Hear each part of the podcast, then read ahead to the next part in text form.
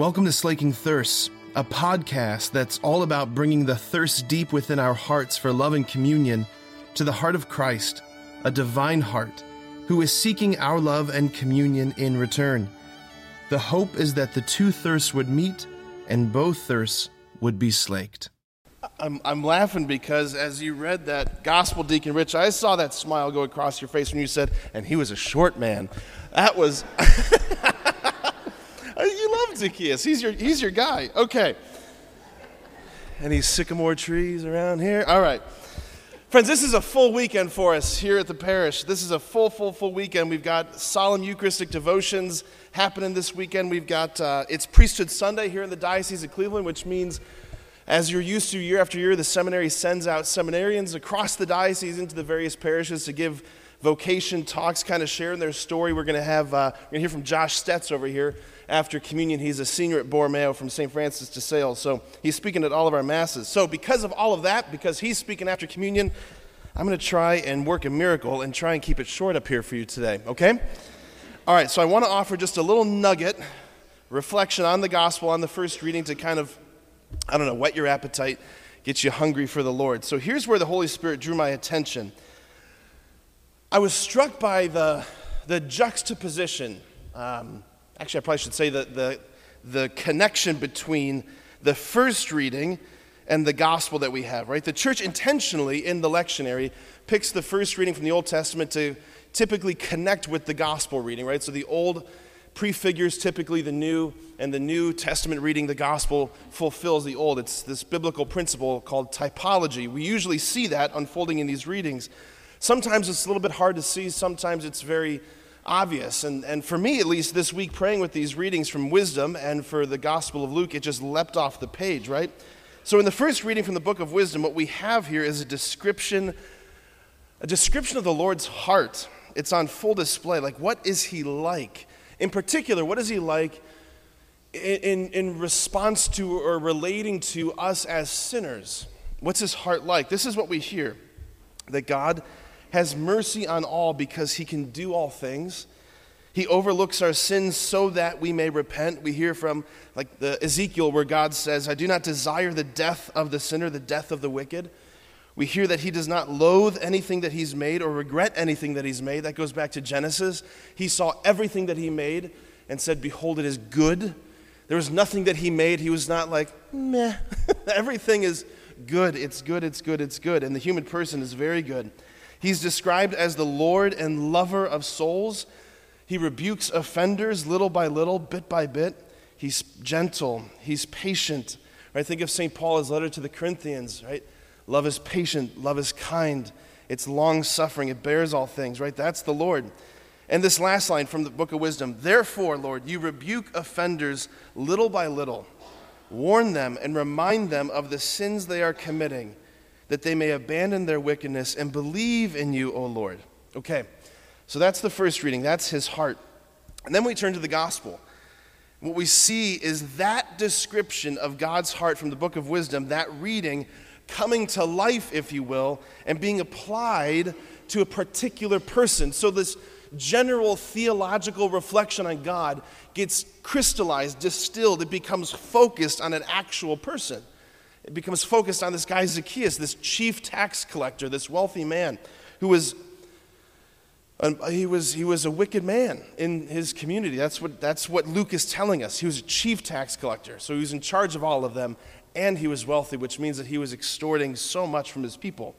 So, this is what we hear Zacchaeus. Zacchaeus is the man whose so many sins are overlooked by Jesus that he might repent, and repent he does. Zacchaeus is the sinner that Jesus does not desire his death. It's like he's saying, I want his heart, Jesus says. I want his conversion. Jesus is the beloved here, right? Whom the Lord and lover of souls has his eyes on, right? You are the one I'm looking for. It is your house I must stay in, Zacchaeus. And please notice how gentle the Lord is with him. So gentle. Like when, G- when Jesus spots him in the tree, when he sees him hiding up in that sycamore tree, he doesn't say, Hey, Zacchaeus, get down here, young man. Right? I, can't just, I just hear my mom's voice. I just can't, that's what I hear. Patrick Richard, you get down here right now, right? That's what I hear. But that's not what he says. It's not Zacchaeus, you get down here right now. You call yourself a faithful son of Abraham, you extortionist, you thief, you traitor. It's time to pay the piper. No, that's not what he says. Like when I was sitting with this gospel and I was praying with this image, I just, I, the first thing the Holy Spirit drew my attention to is Jesus' face and his eyes. That this big smile stretches across his face as he looks up there and he's like, Zacchaeus, like, what are you, what are you doing, brother? Like, come down. Come down quickly. I have to stay in your house today. So here's what we have happening that the observer in the tree suddenly becomes the observed. The one watching, kind of removed from a distance, suddenly becomes intimately involved. The one who just wanted to see him suddenly has an eye to eye meeting with Jesus. It got very personal, is the point. It got very personal. Here's the point. Here's the nugget. Friends, I, the Lord does not want us to stay on the level of the book of wisdom, meaning, like our knowledge of God, our relationship with Him. It's, it's, he, doesn't want it to, he doesn't want it to merely stay on the level of abstraction, ideas, theological reflection, like, oh, it's so very interesting, Lord, that you're so good and loving and merciful. I believe that up here. He wants, he wants us to have our Zacchaeus encounter, right? the journey from the head to the heart. He wants us to have this heart to heart encounter. Right? He longs for us to be seen, just as Zacchaeus, right? So many of us uh, as Catholics live our lives like Zacchaeus in the tree, watching the faith unfold, watching masses unfold, watching sacraments unfold. It's so different when all of a sudden there's another set of eyes seeing you, meeting you eye to eye. You're like, whoa, whoa, whoa. What are you doing looking at me? I never meant for this to get personal. That's the only thing Jesus means for, for this faith. That's the only goal he has, is for it to get personal. Like for Zacchaeus, like he went from thinking about the Lord, thinking about mercy, thinking about the God of the covenant, to suddenly standing in front of him face to face. And like from that day forward, Zacchaeus was never the same. The day that Jesus met him on that spot, like, imagine how many times Zacchaeus told that story. He's like, Yeah, I climbed that sycamore tree. I just thought I just wanted to see him. It was, it was around 4 o'clock in the afternoon. It was a cool day. And he walked by and he looked at me. And I've never been the same. Friends, here's the craziest part of all this, right? That this word, living effective, it's all unfolding for us in the Mass, right? Right now, the encounter that Jesus had with Zacchaeus, that Zacchaeus had with Jesus, it's, it's available. Like Zacchaeus is passing, or Jesus is passing through. Are you hiding in the sycamore tree just thinking, I, don't really want it to get that personal. I just, I'm here to punch my card. I'm here to just be here to do my duty. Or are, have you put your heart in a place where, like the Lord of the universe, the Lord and lover of souls can meet you eye to eye, flesh to flesh, heart to heart?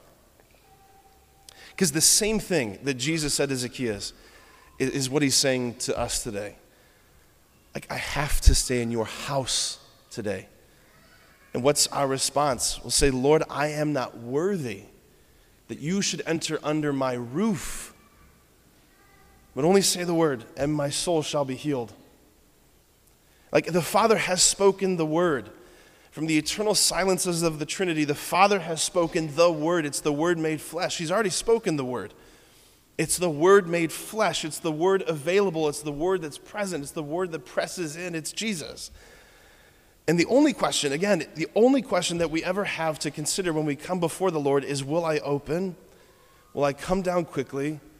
Will I receive Him in? That is the question. Amen.